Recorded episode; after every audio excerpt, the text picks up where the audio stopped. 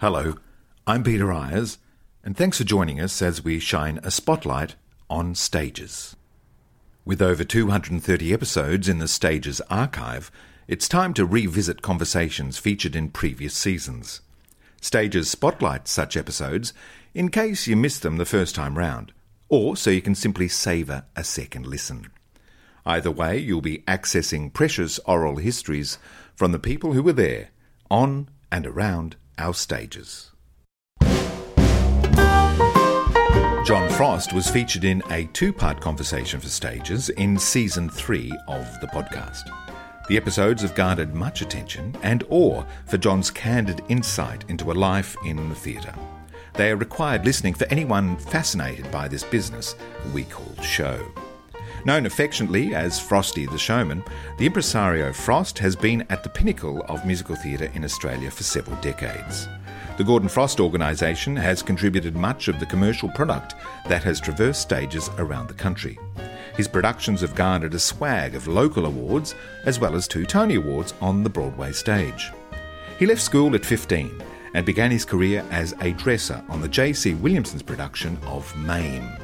Frost had found what he wanted to do, and the young apprentice garnered enormous knowledge, working his way through a succession of roles wardrobe master, office assistant to Kenn Brodziak, stage manager, company manager, and agent, each experience informing his prized accomplishment as producer.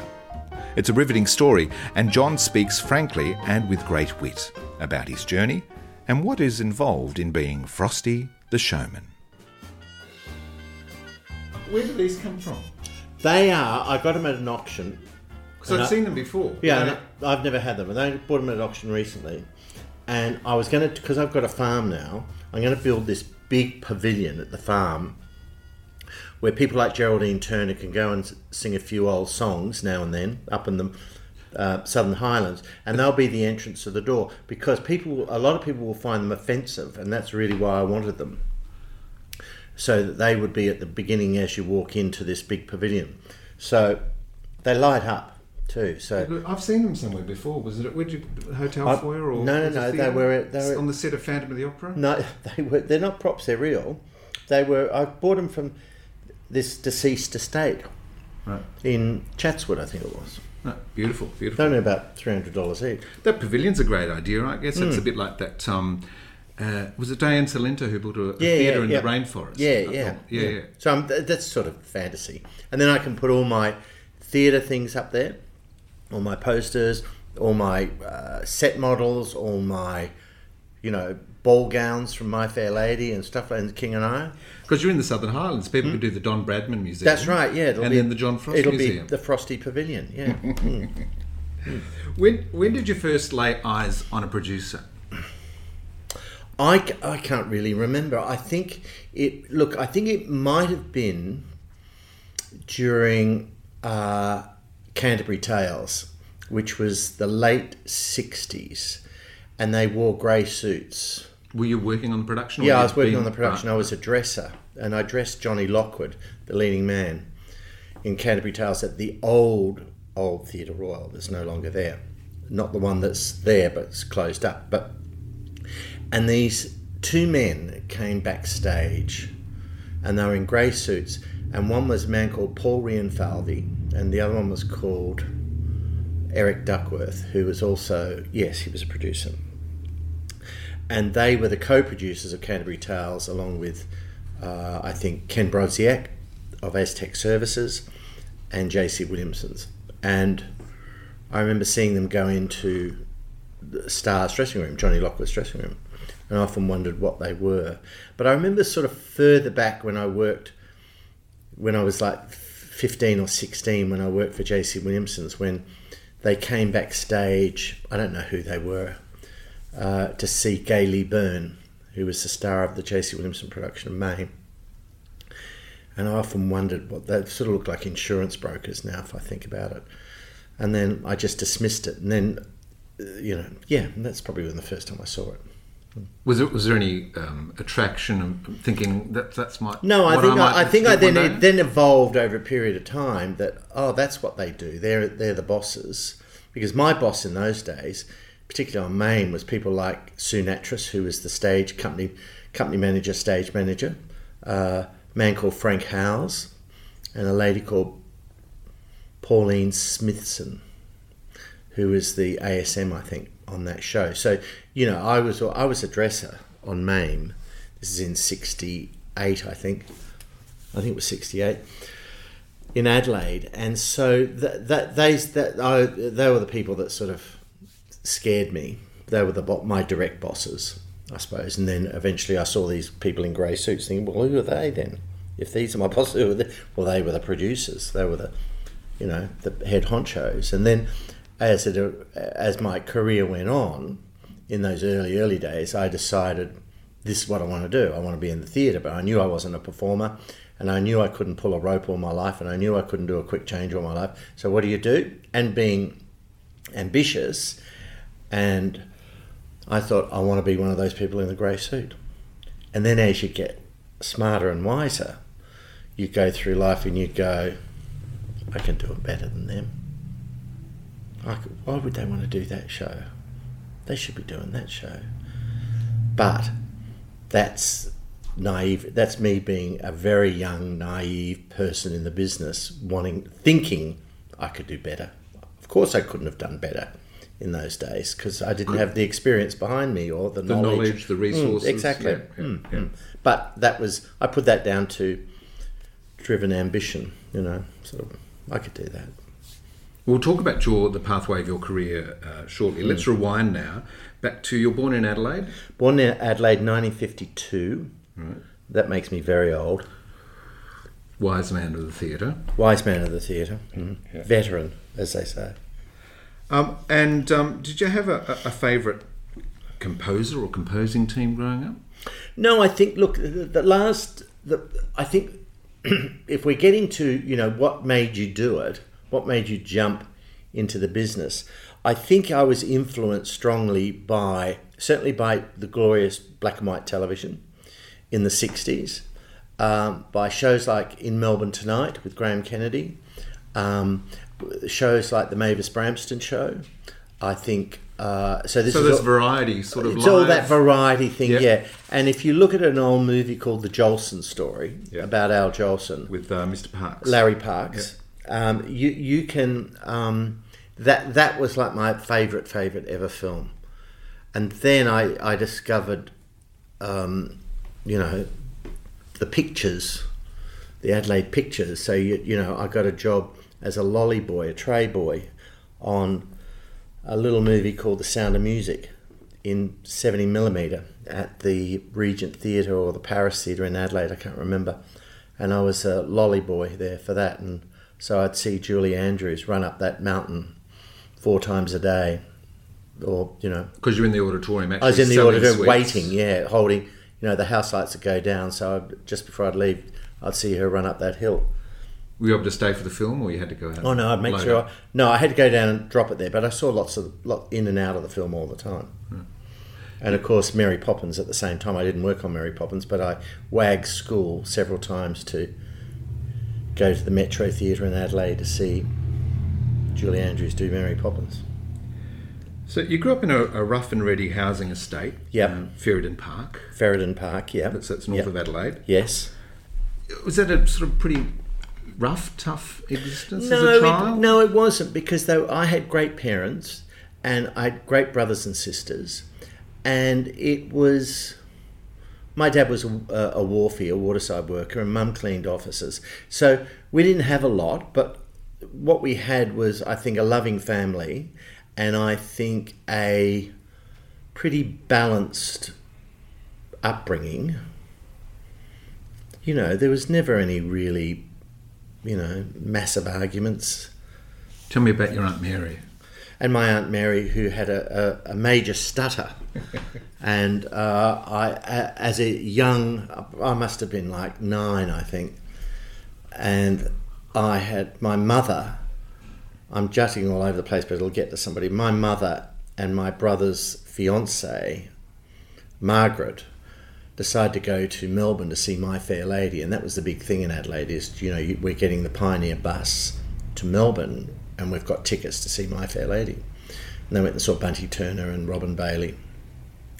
And they came back and they brought a program back, a silver program, which was the souvenir program.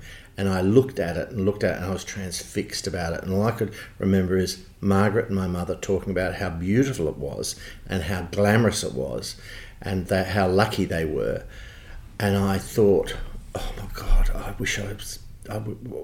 And I didn't have any concept then of a, a show on the stage anyway, because I'd never been to the live theatre.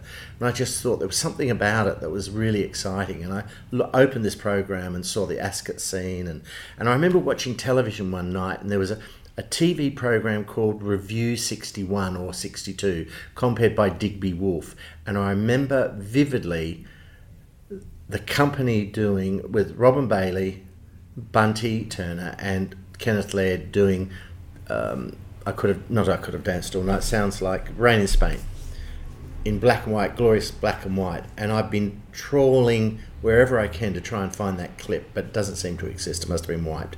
But it was all a part of. I'm, I'm, I'm sounding I'm going in circles, but but it it was all a part of the glamour that was luring me to be a part of it. Now I didn't know how to be a part of it or what part of it meant anyway.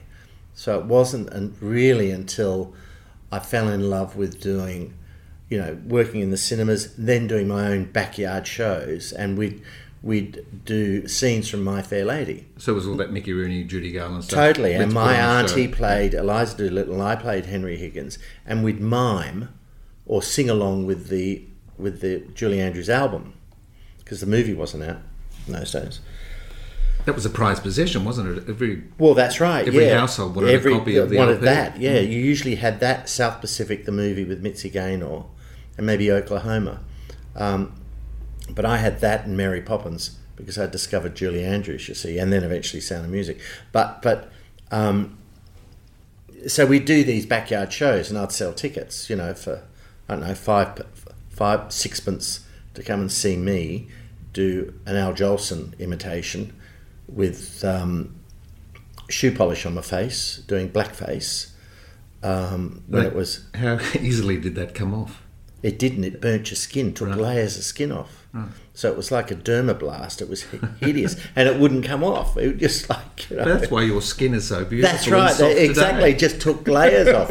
Anyway, so so and they those were the days when no one ever thought about it. You could never do it now. God, you wouldn't. But but um, yeah, so I'd do, you know, I'd sing Mammy and Swanee to Larry Parks's Al Jolson imitation. So, you know, I'd do all that. But Were you able to get to live performance much? You talk about cinema. No, I hadn't been to. I hadn't seen any live Because show. it's a glorious uh, yeah. Her Majesty's Theatre. Yeah, well, I didn't even know Her Majesty's Theatre existed. When did you discover that? I only discovered it because every Saturday afternoon I'd go to the sort of the local cinema, and it was a cinema in Adelaide called the Piccadilly Theatre in North Adelaide and I'd go there, and my, I remember my mum giving me, I think we had 20 cents. So you'd have five cents for the bus, you'd have 10 cents for um, ice cream, get in to oh. buy the ticket. Yeah. Maybe she gave me more, maybe it was 50 cents or 40 cents.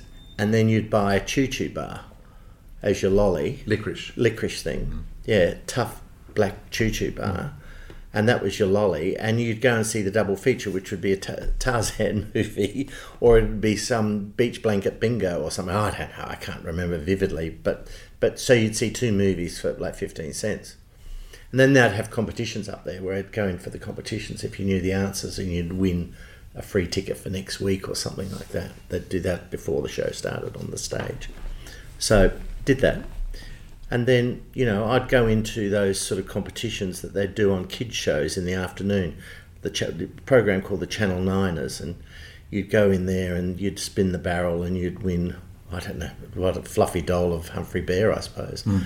but um, all of that still hadn't discovered live theatre, and then one Saturday afternoon for whatever reason I'm on the bus going to the movies right.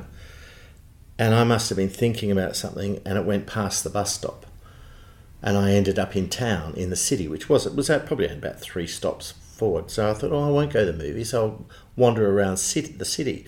So Adelaide on a Saturday afternoon was like no one was ever there. This mm. is the late '60s. It was like no one. So for whatever reason, I walked right down. I came to Grote Street in Adelaide, where Her Majesty's Theatre was, and I walked past the theatre, not even conscious that it was a theatre. Yeah, I think I, well, I probably was conscious that it was a cinema, but it wasn't a cinema. It was a live theatre, and there was a musical on there called The Great Waltz playing. And as I walked past the doors, I turned and looked inside the theatre foyer, and they had just opened the doors for interval. So I saw, heard all this music, this wonderful Strauss music, and I could see these people all standing in lights, which was obviously the stage, and the curtain was coming down, and that was it. It just, I went, what is this? What is, that was a major turning point. So the following Saturday, I deliberately not go to the pictures, and I go and I used to stand outside and mingle with the people at interval I wouldn't go in because there was I've no seats, and that was you know I was a good boy. You weren't, you weren't a second actor. No, I wasn't a second actor. I've done that before though, but but but I uh, was just transfixed, and I just wanted to be with this audience. So anyway, eventually, you know, I went to the box office, and they said, "Oh, I think the cheapest ticket was probably a dollar twenty-five for the up in the back of the dress circle." And so I bought a ticket. I saved my money and I bought a ticket and I went and saw The Great Waltz. And that was the first stage musical I'd ever seen in my life. And that was a J.C. Williamson musical. So that was about 66. And by then, then I thought I had to go and see everything else. And after that, that followed was I think Barry Humphries came in with with one of his one man shows. Humour went right over my head, but it was live. The next thing was Joyce Grenfell, live, which was a, what, what I remember vividly was extraordinary from her one woman show. Then a show came to town called Funny Girl, that starred Jill Perryman. And I saw that, and I went back and I saw that about five times. And I got to the point where I wrote a fan letter to Jill Perryman, just saying whatever I said. And she sent me an autograph photo and a letter, which I still have. It's framed somewhere, but it's at home. Um, and of course, many years later, she's a friend and she's worked for me on several occasions in shows and that. And then the next show to come in after that uh, was Toni Lamond in Oliver, when she played Nancy, not long after her husband committed suicide, Frank Sheldon. So I saw her do that. And then I saw Sweet Charity with Nancy Hayes, and again saw it four or five times. Um, wrote her a fan letter, got a photograph back, a little letter which I've still got. And again, of course, I worked with Nancy on a few occasions. And, and these women are the start of our musical theatre in To- Australia. totally, they? they're, they're the gods. The They, they Australian are the, stars. without a doubt. Without a doubt, they that when you know we managed to keep those women up there and keep them employed, and they'd go from one big musical to the next, um, and they were you know I think now the last of that breed really, which is sad, but. Uh, they were true stars when they were, you know, they, J.C. Williamson's told them how they had to dress and how they had to present themselves and all of that. That was wonderful. Um, so that's how I started off, and then So, did you have a, um, a dalliance with performance? Did you get involved with any oh, I did, yeah, I or- did actually. Yeah. I got a job. I, I was asked to do audition for a production of Showboat in Adelaide for the Mayfair Light Opera Company. Yes, that played the Arts Theatre in Adelaide, in Angus Street, Adelaide, and I was in the uh, ensemble for that. And I used to, we did about, I don't know, 10 performances, and I was sort of shoved in the background and that and played a couple of different roles in Showboat, not principal roles, ensemble roles. Yes. Did you enjoy it? I think I did, but not enough until the director came up to me and he said when we, they went to audition for the next show, he said, "John, we've decided we don't think you should be a performer. We think you could be what we call an assistant stage manager." So basically, I didn't have it as a performer. I thought I did. I thought you were going to say is you were wearing too much makeup. No, no, no. That's been a few other people I've known in my life. That happened to you, didn't it? Yes, I know. First preview of an ideal husband. That's right. Yeah. Um, Why is he wearing so much makeup? is that? Did the producer say that to you? The producer John ferried that, Fro- that, back. not that John Frost said John that. to you. Frost said Did that. He? ferried it back through the uh, through David Lynch. Oh, is that right? The assistant director, associate director. But that's good. You've obviously got your eye on the pulse with every corner of a show. yes. So, it, well, you know, I went through. I was a flyman for a while. I was wardrobe. Were your parents happy about a career in the arts? Well, when when I decided to, I, I got a job uh, as a dresser. The first grown up professional job at Her Majesty's Theatre was on a musical called Mame With Gaylea Byrne. with Gaylea Byrne and Mary Mary Hardy. Hardy, Yeah. Sheila Bradley, man called Jeff Hiscock, Marianne Severn. It goes on. Yvonne Matthew goes on and on and on. Uh, John Frawley. Oh God, Keith Lee. Anyway, lots of lots of really good Australian actors. And Gaylea Byrne was an American import. Anyway, to cut a long story short, um, the um, we I got a job on that, and it was about to go to Perth. And the show, I tried to get. I wasn't good at school academically. I wasn't very good. Well, I didn't think I was very good. Well, it just didn't interest me. Um, and so I went to my parents and I said, "Look, the show's closing. I'm earning good money. I'm earning thirty-five dollars a week as a dresser." God, they, I could tell you now what a dresser earns. I wouldn't mind doing that job now. Um, so I was earning $35 a week as a dresser and eight shows a week.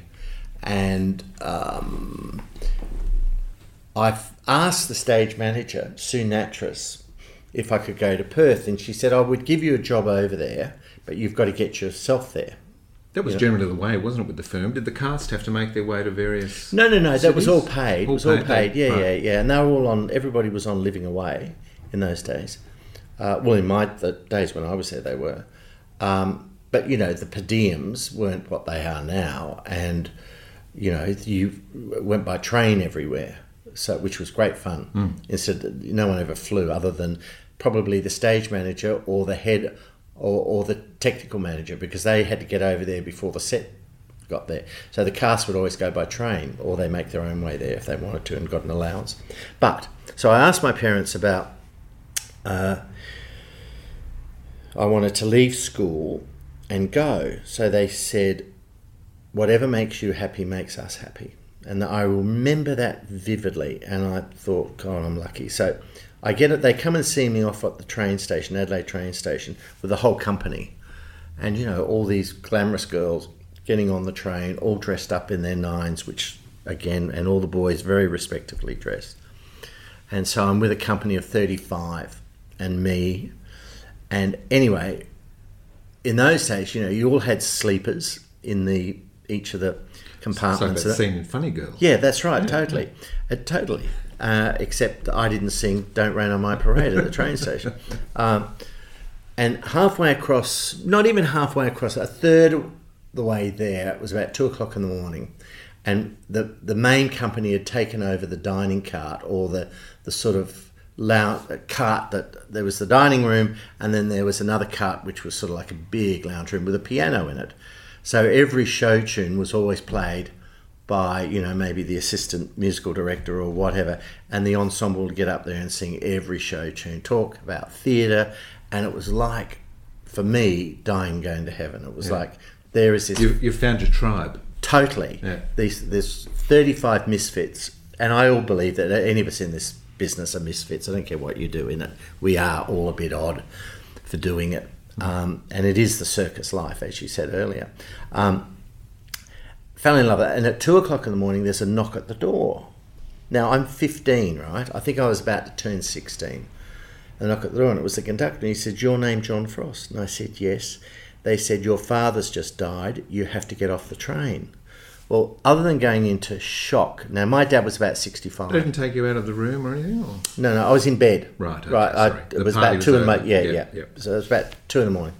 I was in bed, and they not, and they said we can't stop the train, but there is another freight train coming the other way. We will slow down, and you we will throw your bags onto the freight train, and you'll have to jump as the trains crossed each other, but they'd go very slow. So I had to jump from one train going west and the other one going back to Adelaide. So I jumped into a freight cart, just a wooden freight cart. It's devastating. Yeah. But it's a great scene for the biopic. It is. Isn't it? it is. It is. It is. Huckleberry Finn.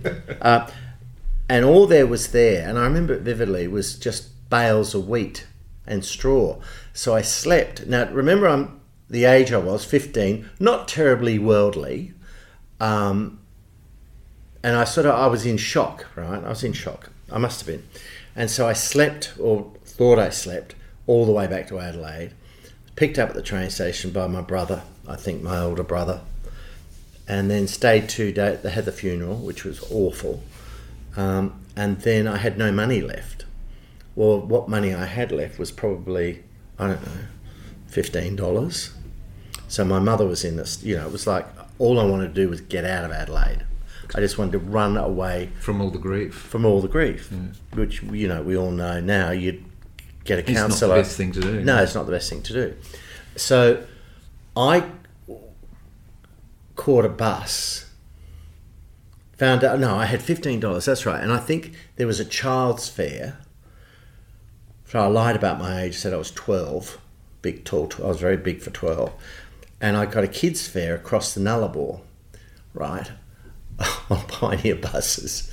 And that was a treat. That was, oh my God. I remember, and now my eating habits were very odd. You know, I wouldn't, the thought of eating bacon and eggs was hostile to me. So it was very, brought up very plain food, you know, Vegemite steak, and toast. Vegemite and toast, mm. coon cheese and toast sort of thing. You know, it was like very, very plain. So I remember getting to this one city I hadn't eaten for, and I think the trip was about three days or something. Getting there, and she said, "Do you want eggs on toast, bacon and eggs, whatever, whatever?" And the really rough woman at this sort of roadhouse. I said, "No, I'll just have a cheese sandwich, please." I remember vividly having a white bread Kraft cheese sandwich was sort of all the food I had. And I remember then eventually getting to Perth and the show had opened, but they'd kept my job open for me. Or the show had previewed. I, can't, I don't, maybe we didn't even do a preview. Um, or it was delayed, I think, because a piece of scenery fell out of the air and hurt two dancers in one of the scenes or something. It was this was at the old His Majesty's Theatre. Right, right. Um, and so I rejoined that show and stayed at the um, His Majesty's Hotel. That Oh, used yes, to be a which was hotel, which was yeah, which was fantastic in those days because you could stay there for I don't know, twelve dollars a week or something, and you'd get fantastic roast meals and all of that was brilliant. So I stayed there. Then I went to Brisbane, and again got my own way to Brisbane With Mame. with Mame, and I the the situation was, I think I got a I I, I must have paid my own way to Adelaide, and then Frank House, the stage manager, drove me from Adelaide to Brisbane, and then we got to Brisbane, and they wouldn't give me a job because they said it was all it's a union theatre. And so, therefore, this was my distaste for unions started. I think. Right. Um, did your mum last very long? Did she live to? Yeah, yeah, she lived to well well into eight- her 80s. She died in 99. Right. So she saw the success Great. that I had. Um, And do, do you still think about your dad? yeah, yeah. And God, now, now, you know, when you think 1966 to 19, what are we now, 2020? It's a lifetime away. You've got photographs of him, Milk. Yeah, yeah, Can yeah, you start yeah. to see yourself looking like him? Yeah, a little bit. Yeah. But he, you know, that, it's a different world. But not, you know, well, I don't want to say I'm not close to my family. I'm very close to my family, but all I've got now is really a brother and a sister left. Right, yes. Um, and they visit me. My brother does. My sister I haven't seen since. And that's a shared history. Too. yeah, yeah, yeah, yeah, yeah. But we remember, can't find with other people. Mm. No, but, but but also, you know, when I left home at fifteen, I left Adelaide, and they've always lived in Adelaide. So Mm. I haven't.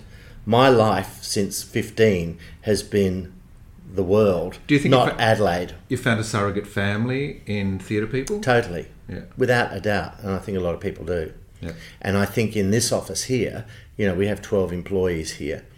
They're all freaks, which is great, which I en- encourage. You know what I mean? Yeah. The freakier you are, you're more likely to work for GFO. Um, so, Mame, because of sentimental value, or Mm. even because it's just a, such a great show, have you thought of restaging of Yeah, production totally, name? totally. I think the world has. Yeah, the problem is it's the leading lady. We just don't have those people. I don't believe we have. I don't. I can't think of anybody that I'd pay one hundred and sixty dollars to really go and see it do in Australia. An Australian do it. I can't. Don't get excited with anyone here about. So you'd, you'd import someone. Yeah, totally. Is that the wise thing to do? Totally. Considering um, Yeah, because the that- reactions that you've had probably all through your career. Yeah, because I believe our industry should be an industry, an international industry, and I think that if I wanted to work in America or I want to work in England or wherever or in Australia, I should be allowed to do it. And I think that uh, the way the entertainment industry is now with music, certainly film, enough people, and certainly the theatre now, there's enough people working overseas. It's minuscule with what we bring in here compared to the Ameri- the Australians that are making a career in America, not necessarily on Broadway, but you know regionally, all of that, um, and and certainly in the UK, I think if anything, there's an imbalance. But I haven't got the figures in front of me, so that's a probably sweeping statement. But I think that you know if you want to work in America, you can now. Tell me about Book of Mormon because you copped a lot of flack on getting those two leads out to start the Mm, show. Uh, Is that a case of you were contractually obliged by the Americans to to use those boys, or you just couldn't find them? In No, no, no. We can honestly say, and this is becoming a problem even more and more now, is that when the when you do these shows, or even even if it's not coming in from America, at the end of the day, the buck's got to stop with the producer. But the producer has to have respect for his director and his creative team. You know, the, so the director, the designers, the lighting, whatever. So you're employing them to do a job. So therefore, you um, you want to go down that road. And they, they, they, if they come over here and they've already worked on the show in America or in England and that, they know the show a lot better than me. I maybe I've seen it four times in New York. Just say, I still don't know the ins and outs of the show, whatever show. So the creative team come over here and they sit there and they, we try to show them, you know, the best of everybody, um, and they go, well, we can't cast that role, or those two people don't fit into what we expect. So therefore, as a producer, you can say, well, look, you know, can't we just give it another? Yeah, okay, we'll do another round, or we'll, you know, when you go back, we'll send some videotapes over of people that we that will get to a point that. But inevitably, if they come back and they say it's not going to work, and that's happened several times on different shows, and that, you know, I will go right. I've got to think of what's good for the show, not what's good for the actor, the actors. It's about what's good for that show that I've just spent ten million dollars on, or about to spend ten. Well, that's the other thing. It's a huge investment Hmm. yeah, financially that's right. for Yeah, you, isn't yeah, it? So yeah, you've yeah. got to be and in, inevitably assured. It's it's not about stars. Sometimes it is, but Well, Paige O'Hara in South Pacific. Yeah, I mean, she'd really yeah. only voice the the voice of Belle in Beauty and the Beast. yes, but going back on Mind you, she was pretty terrific. Yeah, I thought she was good too, but the Uh, the thing is that going back on that, we we we'd asked certain Australians to do that show, and they turned us down. They didn't want to do it. There's big star Australians that were Because right. Because I the- assumed they thought it was old hat Rodgers and Hammerstein at that point. It, that They- Rodgers and Hammerstein yeah, wasn't sexy at the they, time. they they may have they may have I didn't go into that but they you know even to the the King and I Hayley Mills. Hayley Mills that show was a, an Australian director two Australian directors three Australian directors were asked to do it and they all turned it down and so I eventually got an English director to direct it Christopher Renshaw that came out and eventually did five shows for me and is going to do another one in 12 months time I think um, and same with uh, with um, the casting of Hayley. We asked that that that, that role that Mrs. Anna was originally uh, Deb, Debbie Byrne was asked to do it. She turned it down, and John Bell was going to be the king, and he turned it down. And so therefore, I thought, fine, I'll import South Pacific.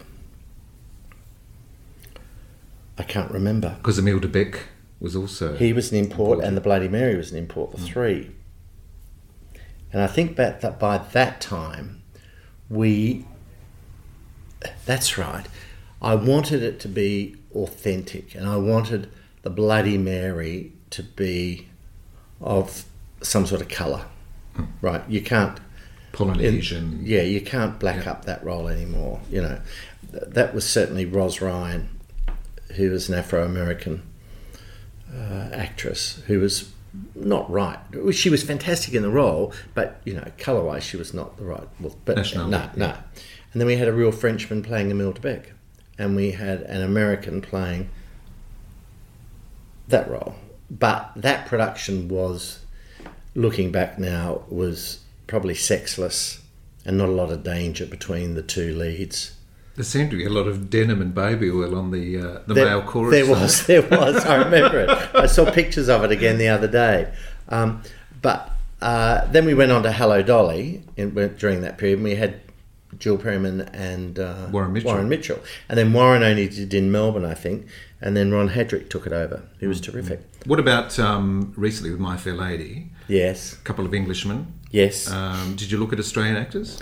Uh, briefly, um, I think it was always in my head that I wanted an English actor for it, and I we uh, it was originally offered to a big big Australian star here. Well, it was offered to Anthony Warlow, and Julie met with him, and we all thought it was a good idea. And then Anthony changed his mind, and then we offered it. We went through the Alyssa, we went through the Richard Roxburghs, we went through all those sort of top Australian. Geoffrey Rush, I believe. Uh, uh, well, that was the rumour. No, Geoffrey Rush was never. Kelsey Grammer, I heard that too.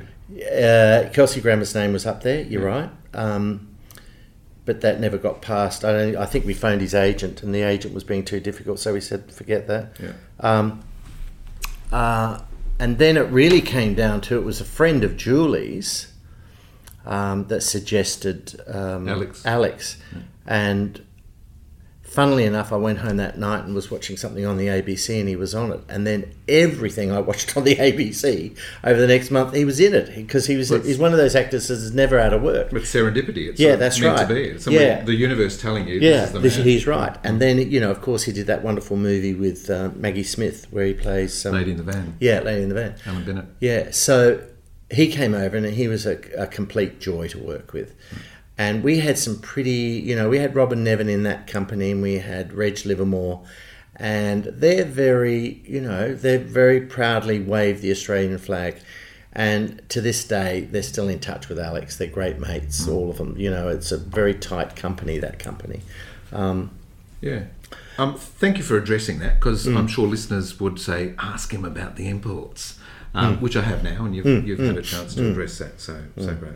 So, um, dresser, you're assistant wardrobe manager. Yeah. You're working your way up up the ladder, up, Yeah. up the ladder. consciously, or are you just no, falling con- into to- this position? by then Yeah. I've got I know where I'm going, Right. And I always knew in my life, regardless of show business, that uh, there's as that song from Sweet Charity goes, there's got to be something better than this. Yes. You know, Baby, dream your dream. That's right. And I always was.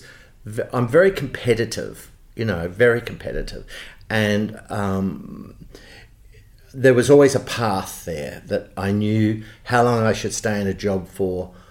Invariably, now Are you seeking advice from anyone? You know, you soon no, no, no, no. This is all me. No, all me. Yeah, I always knew, and I could never understand school friends. You know, where kids would say, "Oh, when I grow up, I'm going to be a doctor, or I'm going to be a truck driver, or I'm going to be drive a train, or whatever." I always knew. I knew it would be in the entertainment field, but I didn't know what. I didn't know if I was going to be a performer or whatever. But when I got onto the thing of this producer thing, this is where I've got to get to you know, but first I've got to be a stage manager, I've got to be a company manager, I've got to work for a, a theatre, you know, and I've got to. This was all in the plan, the ladder. So we're still pretty low down, but I've got to tell you one story that we'll come back and talk about in a minute. When I was doing MAME, and it was about the rules of the theatre, and this is one thing Sue Nattrass and Frank Howes taught me, was that you, you never sit on props. You never if you're an actor you never sit in your costume. Or eat in your costume. or eat in your costume. You'd know that. And you never run backstage. For one reason or an- uh, whatever happened this one night I must have been super relaxed talking to somebody in the wings, and I I nearly missed a quick change cue, which was on the OP side, and I remember running from the prompt side to the OP side behind a psych, and Gaylea Byrne, who was singing uh, "If You Walked Into My Life," which is a beautiful ballad from me, all through that song you could hear clump, clump, clump, clump, and the psych going like waving in the wind, and she's got her big 11 o'clock number, like doing it. So then I get my butt kicked like you wouldn't believe, and I'm told to go to Miss Byrne's room, dressing room at the end of the show and apologise. So now I'd never spoken to Gaylea Byrne in my life, but you know, this is probably my third or fourth week being a dresser backstage in a real theatre. And so I, at the end of the show, I timidly knocked on her door. Yes. Oh, Miss Byrne, it's John Frost. I'm one of the dress. Come in. So I go in there and I said, I'd just like to. And she was sitting at the mirror with her short hair and in her last costume, or the jacket was off and the dresser was standing in the corner, her personal dresser. And I said, I'd just like to apologise. She said, well, You won't do it again, will you? I said, No, Miss Byrne. She said, Well, this t- just take heed, and this is one of the first lessons in the theatre. Don't run backstage. I said, Thank you, Byrne, and left the room. So that was fine. So I left it that. So can I zip forward 40 years and I take a production to Her Majesty's Theatre in Adelaide, like 40 years later, maybe 50 years later, 40 years. And it stars Angela Lansbury Driving Miss Daisy. driving Miss Daisy. And I go backstage, and all the and I hadn't been in that theatre for years, and all the ghosts come back. And oh my god, I go to dressing room run to knock on the door, With Miss Lansbury. and Angela and knock on the door. Hello, I said, oh, it's John, Angie, uh, and I go in, and there she is sitting there, in that same seat. Well, not the same seat, but in the seat facing the same mirror that Gaylea Byrne was sitting at. And I couldn't believe it. It was like, this is so freaky. And for your listeners that don't know, of course, Angela Lansbury was the original Mame on Broadway. And when they did in Australia, the one I was involved with, it was a replica production. So it was really quite wonderful but freaky for me to see Angela sitting in that same seat that Gaylea Byrne had sat in 40 odd years ago and me knocking at the door at 15 and now I'm whatever I was. But anyway, bit of, I loved it. Um, those lessons, you know, you only have to make one mistake and you never, ever forget it. Um, No. Ideal husband again. Yeah. You, you probably got a stage report, so you probably heard about Yeah. this. I was in the dressing room, and, and mobiles were just. I just got a mobile. Yeah, I think, yeah, and I was obsessed with my mobile. I get a knock on the door from the stage management. You're on. I was supposed to deliver um, teacups at this Right, tea yeah, party yeah, yeah. for Googie Yeah. Withers, Stephanie Beacham, and Josephine Burns. Yep. But I was late, so fortunately Tony Kogan, who was the butler, Mm. Yes. stepped in and delivered Did the it, first part. it. And then I arrived and did what I had to do, and I was shaking. And Yeah, that was I terrible. thought, God, I've got to have to apologise to Yeah, these yeah, women yeah, because it's like the end of the world, isn't yeah, it? yeah, Yeah. I remember going to Hmm. Googie's, Googie's dressing room. Uh, hello, Googie. Um, I I need to apologise for. Oh, that's all right, darling. I love it when things go wrong. When things go wrong. Fantastic. Yeah, great. but just, you know, wonderful stuff. So where were we up to? Um, your um, your ascension to Yeah. uh, to be a to be a producer. So we Do, do, do you work in Hello Dolly? Because I mean, you talk about the ghosts of theatres. I remember there was a gag you used to do about Carole Cook. No, it was Roland Rocchiccioli Right. and I were in Wellington, New Zealand, and we are touring with a, a play called Sleuth, which starred uh, British movie star Richard Todd and an actor called Gary Waldhorn, who went on to do some. What is it? The D- D- Dibley thing, you know, the, Vicar of Dibley. Vic, Vic, Vicar of Dibley. Yeah, yeah. He played the bald head fella in that. That was her sort of mate in that. Anyway, we were in New Zealand and we were bored and that, and I was unpacking Richard Richard's costumes, Richard Todd's costumes, and he uh, he had beautiful Savile Row, Row suits that he brought out that, for the character that he played in that, and he had these beautiful brogue shoes, and inside the shoes, you thought I would have known, uh, there were these pieces of wood, And I, I thought they were just sort of like stuffing, you know. so I threw them away. Oh, no. And then I was, t- he said to me, Where are my lifts? And I said, Your, your, your lifts. Because he was a short man, short in stature. And so I went to Roland and I said, He's asking for some lifts. He said, Well, yeah, he wears lifts. Where are they? I said, Well, what do they look like? And he said, Well, they should be moulded. I said, Yeah, yeah, I know where they are.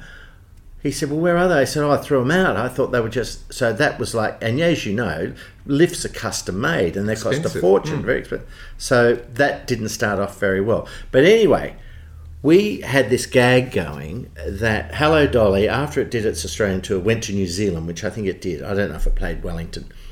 And there was a, a sort of a door backstage at uh, the Opera House, the Grand Opera House, it was called in Wellington, that sort of went nowhere, but it was always sort of locked up in that. And I was trying to f- find out what was behind it. And Roland said, "Who's? What, what are you doing?" I said, "Oh, I think Carole Cook's in here." and they locked her in here at the end of J.C. Williamson's Hello Dolly tour in 1967. So I'd do this silly gag where I'd do the voice of Carole Cook being locked in this closet at the Grand Opera House in Wellington, New Zealand. That's where her career finished.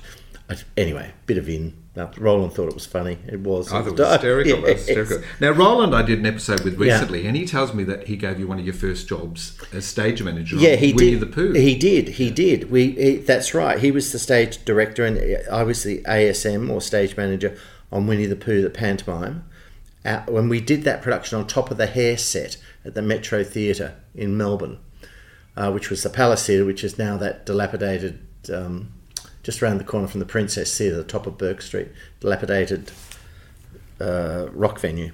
Anyway, yeah, I did, and then I went and worked. I For- worked with him again, I think. Oh, on Kingfisher with Googie and John in 1978. and Frank Three. and Frank Thring, yeah, that's right. so, um, yeah, Um, you're um, working with, I mean, I think that was with Harry M. Miller. It was, yeah, yeah. But you're working with Harry M., you're working with Kenn Brodziak, Mm-hmm. you're working with Malcolm C. Cook, producers uh, of note at the time. Yeah, yeah. What are you learning from working with those men? Well, I think you- somebody once said to me, the best thing you could do is just shut up and don't say anything. Just listen. And that's great, fantastic advice. I know it sounds old fashioned, but really, in the early, early days, even back in the days of MAME, at the age of 16, 17, I was so nervous about being around adults and older people and that, but I was transfixed at what they had to say. And it was that thing of just shutting up. And, and I learnt a lot of not how to do things by just observing and, and being, I suppose, street a bit learning to be street smart. So with Brodziak, you were a um, an I- office boy? Yeah, I was an office boy with Kenn Brodziak at Aztec just Service. running Well, messages and Yeah, what it was, it was, was well, it was really interesting because I used to do um, this. So we're in the early seventies now. I had done Canterbury Tales as a wardrobe master. I toured with Emlyn Williams, the great uh, playwright, with his one man Charles Dickens show. I did Barry Humphries. Anyways, a whole, whole lot of things I'd, I'd worked on, and then I got this job for Harry M. Miller in Melbourne at the Playbox Theatre. And I was an usher and I was tearing tickets on the show at night and we were doing Butterflies Are Free with Miriam Karlin and a few other things. And at the uh, during the day, I was an usher down at the Metro Theatre because Harry at night had hair on and during the day he showed the movie of this Russian version of Swan Lake, and it was this I don't know the Kirov ballet. So you couldn't get a ticket for love or money for for the Kirov movies. And we did three a day, and then at night they'd fly the screen out and then do hair on the stage. It was fascinating. You know, talk about utilising a space. one extreme to the other. Yeah, yeah, totally. Anyway, so I was sort of usher on that, and then Gary Van Egmond, who was my boss, who was Harry M. Miller's general manager, said, "Look, Kenn Brodziak wants an office boy three days a week. Do you want to do it and you know take you off the floor instead of ushering and do that?" And I said, "Yeah, that'd be great." So I went down there, and it was Malcolm Cook. It was a publicist called Eileen O'Shea and it was Mr. Brodziak and Mr. Brodziak's assistant called Lurl Froomes. And the stories I could tell you from that office will would go on for another six hours, but they were so funny. You know, Lurl, who was probably I didn't know much about her background, but she probably in those days was in her forties, had very straight hair, spoke in a monotone voice, and she'd say, "Hello, lovey, how are you?" And I'd go, "Oh, good, Miss Froomes, call me Lil."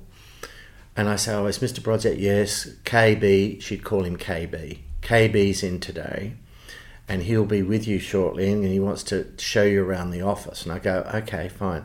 So anyway, so I'm sitting out front at reception that and Mr. Brodziak comes in because everyone had to call each other Mr. Brodziak, Mr. Cook or Mr. Ginn, Robert Ginn or whatever. It was always Mr. Or, and Miss Froomes. There was no, you know, casual names. Miss O'Shea. And above Kenn's office, he had, outside his office, he had a red light and if the red light was on, you weren't allowed to go in because it meant he was negotiating a deal, right? So no one was allowed to go in. But that then everybody had uh, he had this very archaic uh, system of um, buzzers. So Miss Froomes was one buzz, Mr. Cook was two buzzers. Let's say I was three buzzers, and Miss O'Shea was four buzzers. So if you heard bzz, bzz, bzz, one, two, that's me. You go, you rush in to the office, but you've got to make sure the red light's not on. Because even if you buzzed it and the red light's on, you're not allowed to go in. So nervous Nelly me, like I'd be going, you know, the buzzer would be going, buzz, buzz, buzz, you know, all the time, one, two, three, four. Oh, that's Miss, that's Miss O'Shea. It's okay. So at times he went in. There was one occasion where I'd been there maybe six months, and he, he buzzed me, and he said, uh, I went in and I said, Yes, Mr. Brodziak. He said, Now, he said, I believe it's your birthday on Friday. Is that correct? I said, That's right, Mr. Brodziak. How old are you? I said, I'll be uh, 19. Oh, 19, that's very young. I said, That's right, Mr. Brodziak. And he said, And your mother's coming over. Is that true from Adelaide? so he'd got all this from Lil Froomes because I'd go yada, yada, yada yeah. to Lil. And so she had told him. He said, Well, good. He said, Does your mother know who Dame Anna Neagle is? And I go, Well, yes, Mr. Brodziak. He said, Well, look, I'm going to give you two free tickets for your birthday to take your mother to see Dame Anna Neagle and Derek Nimmo and Johnny Farnham in Charlie Girl at Her Majesty's Theatre. Start at two o'clock the matinee. So he'd speak like it was a TV ad or a radio ad, right? So I'd go, Oh, that's really wonderful. Come and see me on Friday and I'll give you the tickets. Okay, thank you comes Friday, you know, bzz, bzz, bzz, into the office, doesn't mention anything about the tickets. And I'm thinking, oh, mum arrives this afternoon and I've, I've got the tickets for tomorrow. You know, that was a big deal, Charlie girl. So anyway, eventually, bzz, bzz, bzz, I go in, it's like five o'clock. He says, those tickets I gave you, it's too late, you can't have them because it's a full house tomorrow, I've sold them. That was it. Took them back. Oh, didn't even take him back. I didn't get him. So she never get to, got to see, got to see Charlie. Or didn't get to see Charlie. You're sold out. Fantastic. So he'd do that, and then he'd do one, another story. He'd say he'd come out to my little desk. My job was to get the stamps, you know, put the postage stamps on the letters. So all the letters, typewritten letters, were put into the envelopes and then left me. And I had to put the stamps on them, and I had to take them to the post box. And he'd come out and he'd say, how many letters you're taking to the post box? And I'd go, oh, it's all these, Mr. Brother. Well, how many are there? And I'd go, oh, it's 20, 23. Right, oh, 23. And I think stamps were like five cents in those days. So he'd go, he said, now, we've got to cut down on the stamps. And I'd go, oh, what do you mean? He said, has Miss Froomes told you how we protect and look after our stamps here? And I said, no. He went, oh, right, I'll give you a tip go and get it, go into the kitchen and get a saucer of water. And I'd go, okay. So I'd go into the kitchen and got a saucer of water, come back, and then he says, now, get me some old envelopes with stamps on them. He said, right, what you do is you go, and so he'd tear the, the envelope corner off, right? He said, now you get that and just check that the black mark isn't too far on the stamp. That's the, the you know stamp, the stamp yeah. seal, yeah. And then you put that in the water and leave it there overnight. I go, oh yes, Mr. Brodziak. And then the stamp will come off very easily. And then the next day when you post it, he said you can use it again. Just make sure there's not too many, and get a bit of clag glue and put on the back. It's true, true. Then he said to me once, so that's how we did that. Then he said, um, I need you to go and do some errands for me. And he was a big gambler. And he had this bookmaker, bookie, in, in the city. And he'd say, Now I want you to go down to pick up the returns, which were leftover tickets for that day's performance of Charlie Girl. And I had to physically go to Myers on the seventh floor, um, Hotel Australia, about four places, and I had to go and collect these leftover tickets that would go on be door sales that night and take them down to the JCW booking hall at Her Majesty's. And he'd have he'd say, "Get me my um, petty cash box." So I'd go out and I'd bring in this rattly tin like money box, you know, the, those sort of old cash boxes. And he'd open his drawer and he'd go click, click, click, click, click, click and find the key, this rusty old key, put it in there, and then that would be full of cash, right? And then there would be a, a key, right? And no, the key was in his drawer. That's right. And then he'd open this cash box and all this stuff. It'd come out. And then he'd come out with a coupon, and the coupon uh, you can probably still buy them. Um, when you get on the tram, each stop you got to get it. The conductor used to put a hole in it, so yeah. no different to when you go to your favourite coffee shop coffee and they shop, get yeah, one yeah. of those things. So you coupon, and he'd go right. He said, "Now you've got to go there. You can walk that bit. You, you have to get a tram there." Okay. He says, "Okay," and then he'd count one, two, three, four. How many holes had been punched? And so I'd do my errands, drop his money off with an envelope, which I don't know, a couple of hundred bucks in it in those days, and drop that off at this funny little office, up upstairs, wherever, to his bookmaker. And then I'd go back and he'd get, take the card off me and go, one, two, three, four, five, six. There's an extra hole been punched. what do you need the extra hole for? Well, Mr. Brodziak, it was raining. Oh. so I got, got into trouble for taking the tram from one point to the other. But he was really sort of I think he liked playing mean. I don't think right. he was mean. I think he was he was an eccentric, but loved to have the image of being, you know, tough and and all that. But he was a wonderful, wonderful character. And I remember when he died, just before he died, I had revived a production of The Sound of Music with um, Lisa McCune. And there was an article, and it said, you know, Kenn Brodziak died at the age of 86 or whatever he was. At one of his last uh, meetings I had with him, meaning whoever was doing the interview, said, "Are you scared of dying?" And he said, "Oh God, no." He said, "I can't wait." I'm paraphrasing all yes, this. Yes. Um, I, I, I look forward to it because the thought of having to sit through another revival of the Sound of Music would send me crazy. So I know what that's my production. so One last. He didn't care. Yeah, he didn't care. No, that's hysterical. Mm.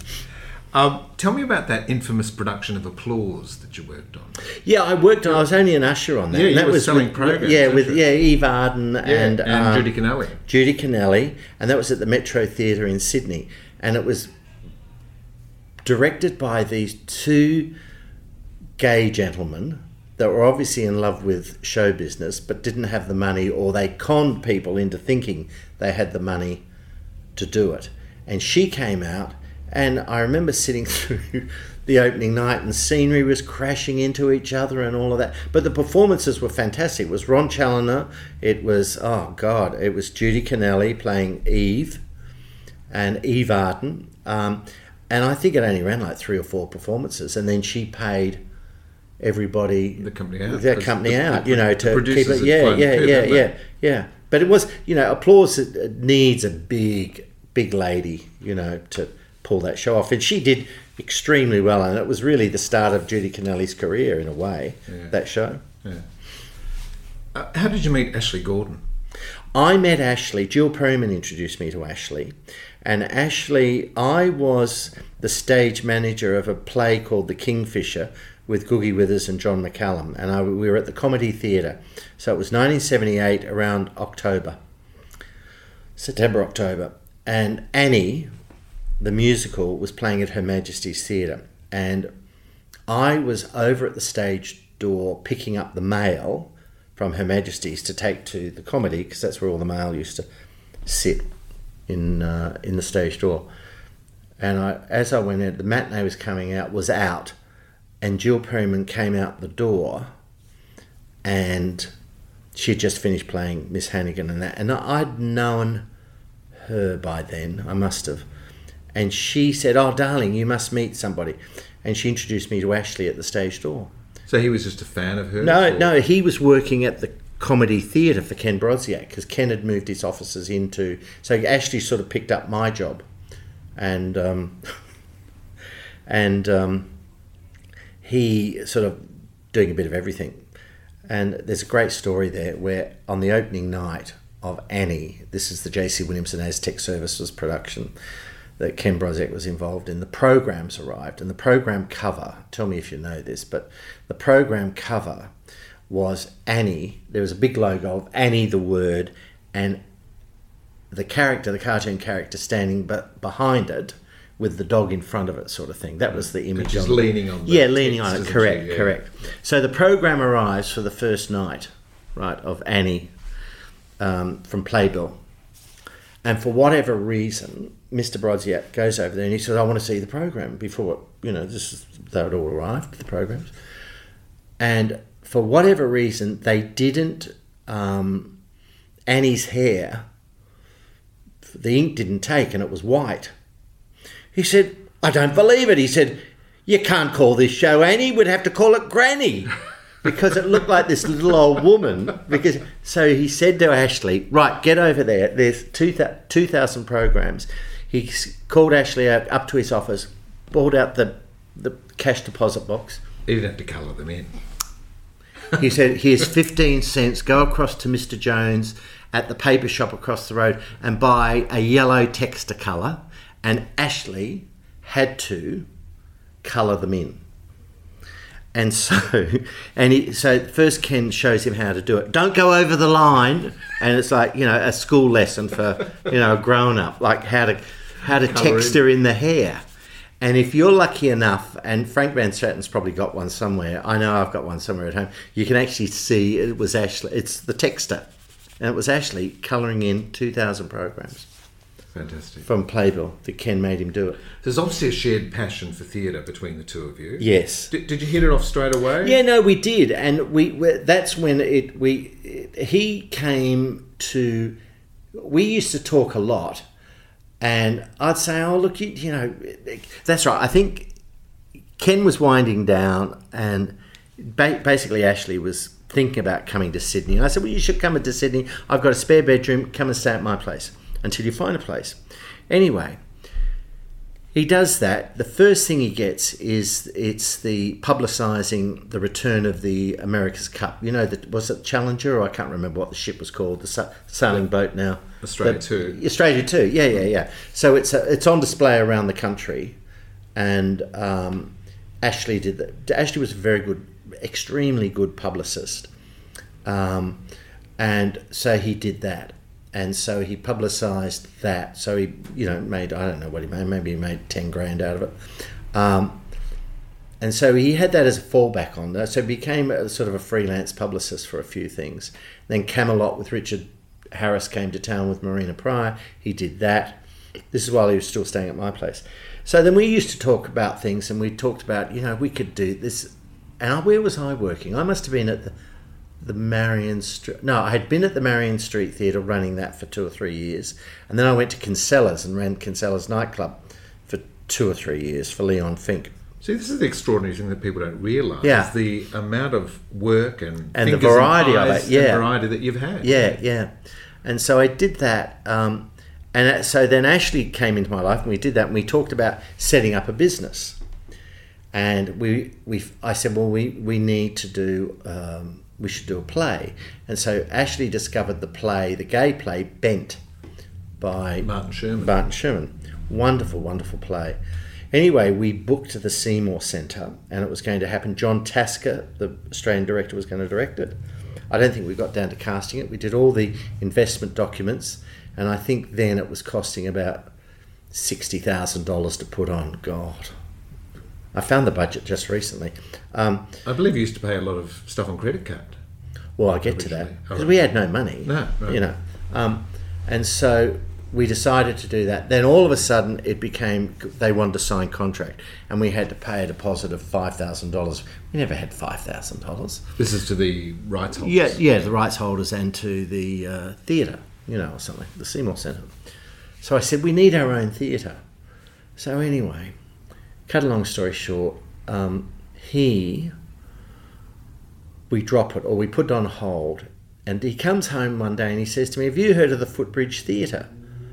I said, yeah, I think that's at the Sydney University, isn't it, or New South Wales? He said, no, Sydney. I said, I forget it. It's a, you know, it's a lecture theatre. He said, no, it's not. It's got a fly tower. It's got. I said, no one ever goes there. He said, yeah, know, no, no. They do, they do films on Sunday night, and they do the odd uni revue there mid-year, graduate, uh, yeah, mid-year revues. I went, oh, okay. So we then set up. Uh, let's go. Let's throw your job in at Kinsela's. We can t- use the publicist, publicity, publicity gigs that you're doing as a, a starting to put some money together. I had five thousand dollars on my Visa card or bank card or whatever it was called in those days, and so we decided not to go with Bent. And so we get a lease on this theatre, right? So we negotiated a lease that was basically nothing. It cost us maybe seven hundred dollars. I'm making it up, but let's say it's seven hundred dollars a week for the first five years. And the view was, after the first five years, if we can't make a go of it, we'll we don't deserve it anyway. But the deal was the rent would go up after five years or three years or whatever. Were you in partnership with Noel Ferrier? Then we go. then we go. We I I was in. uh, I uh, I'd worked at the Elizabethan Theatre Trust, and I got to know Noel really well, and we had a great relationship. I just even miss him to this day, and you know. I said to him, "What do you think about the footbridge scene?" He said, "Oh, I think it's a wonderful idea." He said, "I tell you what, I'll give you fifty thousand dollars if you call it Ferrier's Footbridge." I said, "Great." I said we could have a big neon out the front with you smoking a cigar and the smoke coming out. He said, "Perfect, let's do that." So he got all carried away with it. Then when it got come, then we get to. He said, "But I don't want my name." He said, "Really, I don't want my name on it. You guys run it because I'm too old to do that. I'll just concentrate on my acting and whatever." So we took it. Uh, we signed the lease. So no, we're about to sign the lease, and I say, "Oh no, that 50k. Can we?" can you give it to us? And he said, oh, I haven't got it. Because Noel was a bit of a gambler too. so he was either full of it all or he he, just didn't want to do it. But it, look, it, it didn't matter at the end of the day. So Ashley said, who was always very careful, oh, we can't sign the contract, can't sign this, we haven't got the money. I said, how do you know that? They don't know we haven't got the money. What do we need money for? We've got enough friends to, to you know, I've got this friend there, she'll work behind the bar, that person will sell the tickets, whatever and I think we had a booking. It was Grahame Bond's show was coming in, and Boys Own Macbeth. Yeah, yeah, one of- Jack. Or, yeah, one of those things. And then, um, and then a play called 1984 from the Adelaide Festival was coming over. Yes. Anyway, so it, and that was all guaranteed rent. So we had a cash flow about to happen. So he I, Ashley said, "You can't sign." it." I said, "Oh bugger it!" I'm, so I signed it. I don't care. I thought, what are they going to do? Throw us in jail for and send the debt collectors? so, so the, there obviously was a yin and yang between the two of Yeah, you. yeah, were, yeah. Were you both terrible risk takers? And, I no, I was a great risk taker. Right. Always have been. And where he- he, wasn't. was- he was always a little careful. yeah, You the know. Yeah, yeah. So And he's the publicist. he was the publicist and were co-directors of the Gordon Frost organisation. Right. So And you're a, a marketeer. What, what are the special skills that you're bringing to the relationship? I have no idea. I just love being in just show love showbiz. So no, I don't know. I probably had some skills. No, I think I could. You know, I could Talk the talk. talk the talk. There's a bit of a charm there, Yeah. you know. So you know, it was a good, it was a good partnership. Um, and then it, so we signed this thing, and then we did. Um, the first thing was a play called Night Mother with Jill Perryman and June Salter, play about suicide. So I don't know if you know the play. Yeah, yeah, yeah. It's a wonderful play. play. Yeah. So that was a great success, and we made we opened the show in Sydney with zero zero in the account of the Gordon Frost main account, and on the advance account, which was the advance bookings, was about $17,000, which we thought was fantastic.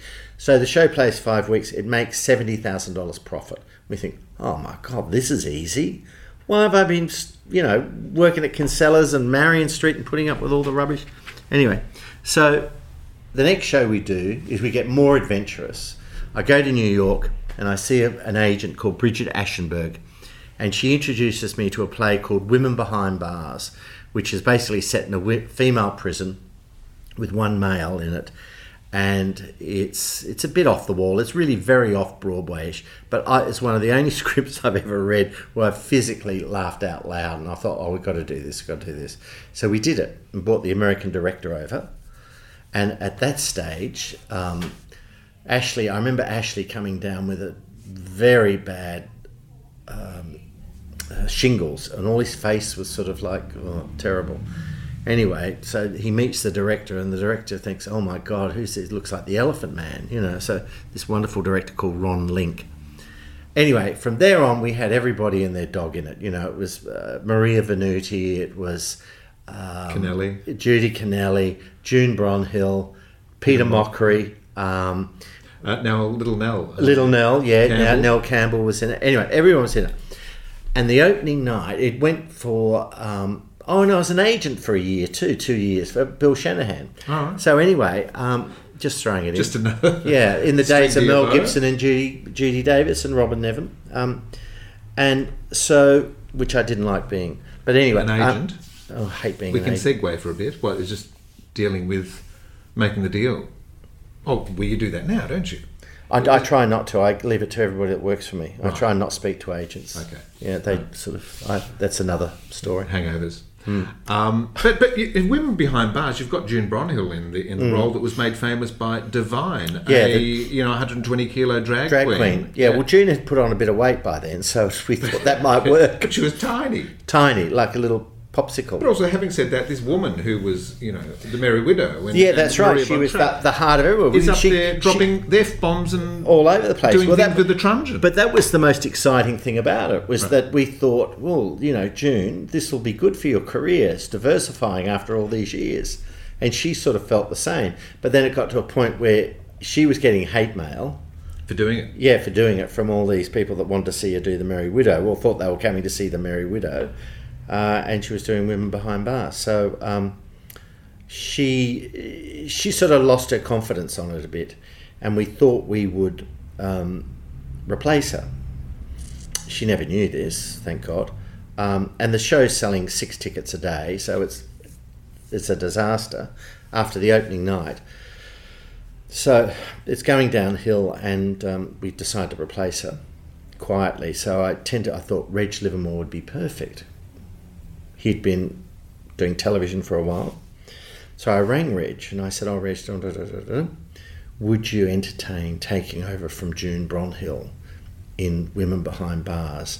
And there was a pause, and it sort of went on and on and on. And he went, I said, Reg, uh, are you there? He said, I never thought I'd be asked to take over from June Bronhill. I'm so flattered. Does she know? I said, no. He said, right. I don't think I could do that. So he didn't. And it was just, I think it was producer panic because we weren't selling tickets. And on opening night, which should have told me everything, was that opening night. It was no interval. And I, the first, another lesson, you always learn wonderful things in the theatre, the life lessons. The first thing I did, the minute the curtain came down, I rushed out to the lobby and Bill Shanahan, the, the wonderful agent who I'd worked for, I rushed up to Bill and I said, Bill, what do you think? Did you like it? He said, This is the worst piece of shit I've ever seen. The only good thing for you about this is that the show doesn't have an interval because no one would have come back for Act Two. And he was probably right. Probably right. You had a song written for it, didn't you? We did. just for that production. Just for that production, and we recorded it. And I've got the recording somewhere here. And I think was we did it on the Mike Walsh Mike, show. I've- I've got it on Oh, have you got it on video. video? Yeah, yeah, it's fantastic. It's fantastic. Yeah, Yeah, yeah, yeah. good, good. So I think we finished. Put that in. That was all desperado time. Was like let's write a song. They'll think it's a musical. They won't know. And I think we did it at the curtain call. Yeah, I think it ran about six weeks or whatever. fabulous stuff. It's fun. Of course, our professional relationship succumbs to a grinding halt when Ashley passes of AIDS. Mm.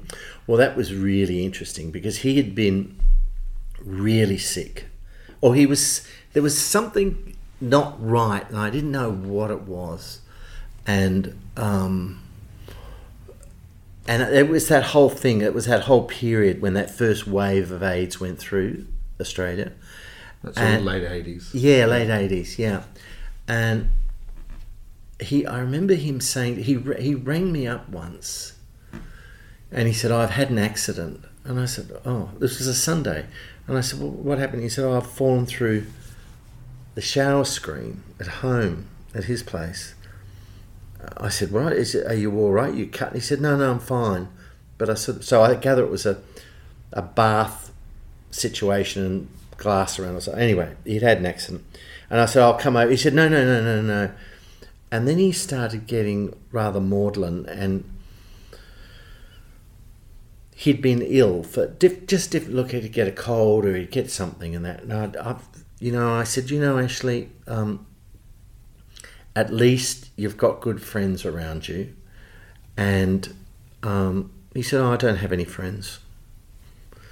And I went, oh, okay. I thought maybe I might have been one at one stage, and and I think this was all to do how sick he was. And he he said, um, I said, oh look, you know, life's a good thing. I just felt he wasn't suicidal, but it was like But it was somebody- obviously affecting his mental yeah, health. yeah, And I said, well, you know, you got to be, you know, we're both blessed. We're doing what we love doing, and that, and you you must, re, you know, at least we're not like some of those poor buggers that are, you know, at St Vincent's, you know, dying with AIDS. And he said, as I feel it now, he was so cold about it. He said, "Yes, I am.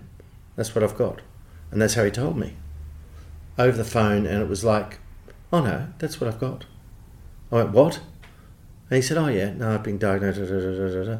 And then it was just a downhill battle from there onwards. For, So the physical change hadn't really happened yet. no, and then it started really quickly after that, actually, and getting sick and pills and, you know, the preview night.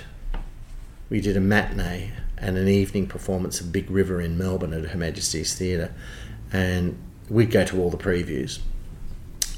And I, I said to somebody that was with me, I said, oh, "Where's Ashley?" And they went, "Oh, don't know." And we couldn't find him.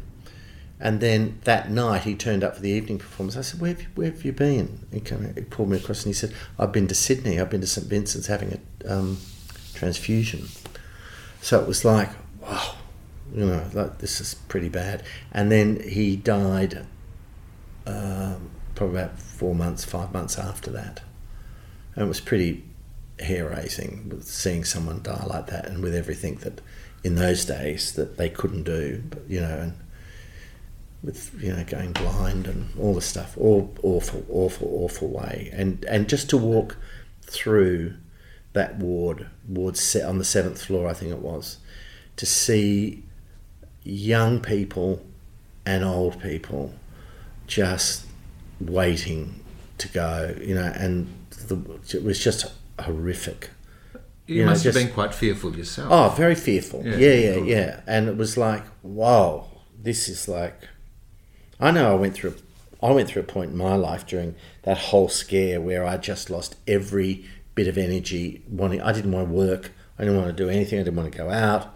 You know, I'd come into work or I'd drink quite heavily at night and then wake up with a terrible hangover and then not get to work until two in the afternoon and then start it all again. That was a, you know, it was just, just a really, it emotionally well, that's your, affected me. your grief period. Also. Yeah, yeah, and, yeah. And you're losing uh, practitioners from the theatre. With the, uh, the theatre industry lost a lot of. people. Yeah, that's right. Oh, yeah, worldwide. You know, when you think of the, the talent it lost, and he was, you know, he was up there with, you know, I think that wave with Richard Wherrett, and I think, or Richard was later. Yeah, Stuart When- Challender. Yeah, all those wonderful people. Um, but it was a cruel way, you know, and we didn't know any, you know, medical research hadn't got to it, and the, the concoctions that they give you now, you know, is remarkable and it's wonderful. So. Did you question uh, whether you could continue with the business? Whether Yeah, I- the Gordon totally. Frost organisation was going to continue? Totally, because I thought I could do two things. When he died, I thought I could just sit and do nothing. I got enough money. Well, we had enough money where I could just sit back because the theatre, the footbridge, had been booked for a year, so there was a cash flow, money coming in. So I knew I didn't have to produce anything. I could just wait and pan it out, or I could just close it down now, and I could get personally could get a job. And I thought of this very seriously in a re, like a regional theatre, or that was well after the time when all those 500, 600 seat theatres that opened in Wollongong. And I thought I could do that. I could run one of those things on my ear and have a great time. It'd be fantastic. You know, add a bit of show business to those places. Rural towns, yeah. Yeah, that's right. So I thought I'd do that. So I thought that. Well, then eventually it didn't happen, and I thought, okay. And it was just like waking up one morning, going, okay, it's showtime. You know what I mean? We're back. Let's do it. And then um, I had we, we started on doing well when Ashley was alive. We did Jerry's Girls and we did Big River. So he died during Big River, um, and so it was okay. What are we doing next? So the next big project, really, after that was I think the um, the King and I, South Pacific, and uh, Hello Dolly and Crazy for You. So, a lot of people believe that there is a, a Gordon Frost. Yeah, they do. Do they sometimes get called well when Gordon, when or- people ring up here, you know, they ring up and they say, um, "Oh, is Gordon in, please?" And they go, "No, he's not." Uh, well, I spoke to Gordon the other night, and Gordon said I could have two free tickets to go and see Shrek the musical. Wow, good, but the man doesn't exist. So you know, or people say, "Call me Gordon." So now and then, I just used to get snappy about it. I now just ignore it. Don't worry. You, you kept his name in the. In Yeah, the, I have because I think that you know I, I'm I love tradition. I love the thought of things going on. As I have huge respect for you know what the J.C. Williams at the firm did, and all of that. And I would never compare myself to J.C. Williamson's, but but you know I think GFO now, as it's sort of called at times, the Gordon Frost. You know we've we've been doing it for forty odd years now, and there's not there's no other outfit that's survived that long other than firms like JC Williamson's or maybe Kenn Brodziak, you know, people like that. But we've been in it for the the long term, and I like to think, and I kept it also for his dad, the name, you know, and for Ashley because I wouldn't have done it without Ashley going, come on, come on, we're going to do it, we're going to do it, we're going to do it. So you know, it's it's there for as long as I suppose I continue doing it. And that's the first part of my conversation with John Frost. It's a fascinating story, isn't it? Much I did not know about Frosty's apprenticeship in the theatre and the tenacity to succeed, the preparedness to trial any role, and the eternal passion for an entertainment industry that has sustained him throughout a long career. Join me next time for the companion episode where John examines some of his triumphs and disasters. He describes the international success of The King and I, and he recalls some of the amazing folk he has worked with and learned from. It's a terrific conversation, and you won't want to miss the rest of this tale of Frosty the Showman. Thanks for listening. I'm Peter Eyers. Catch you next time on Stages.